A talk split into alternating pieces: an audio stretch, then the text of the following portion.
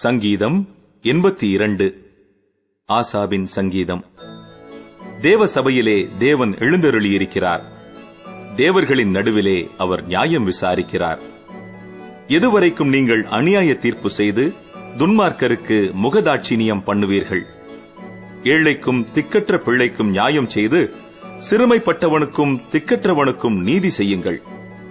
பலவீனனையும் எளியவனையும் விடுவித்து துன்மார்க்கரின் கைக்கு அவர்களை தப்புவியுங்கள். அறியாமலும் உணராமலும் இருக்கிறார்கள். அந்தகாரத்திலே நடக்கிறார்கள். தேசத்தின் அஸ்திபாரங்கள் எல்லாம் அசைகிறது. நீங்கள் தேவர்கள் என்றும் நீங்கள் எல்லாரும் உன்னதமானவரின் மக்கள் என்றும் நான் சொல்லியிருந்தேன். ஆனாலும் நீங்கள் மனுஷரைப் போல செத்து லோக பிரபுக்களில் ஒருவனைப் போல விழுந்து போவீர்கள். தேவனே எழுந்தருளும்.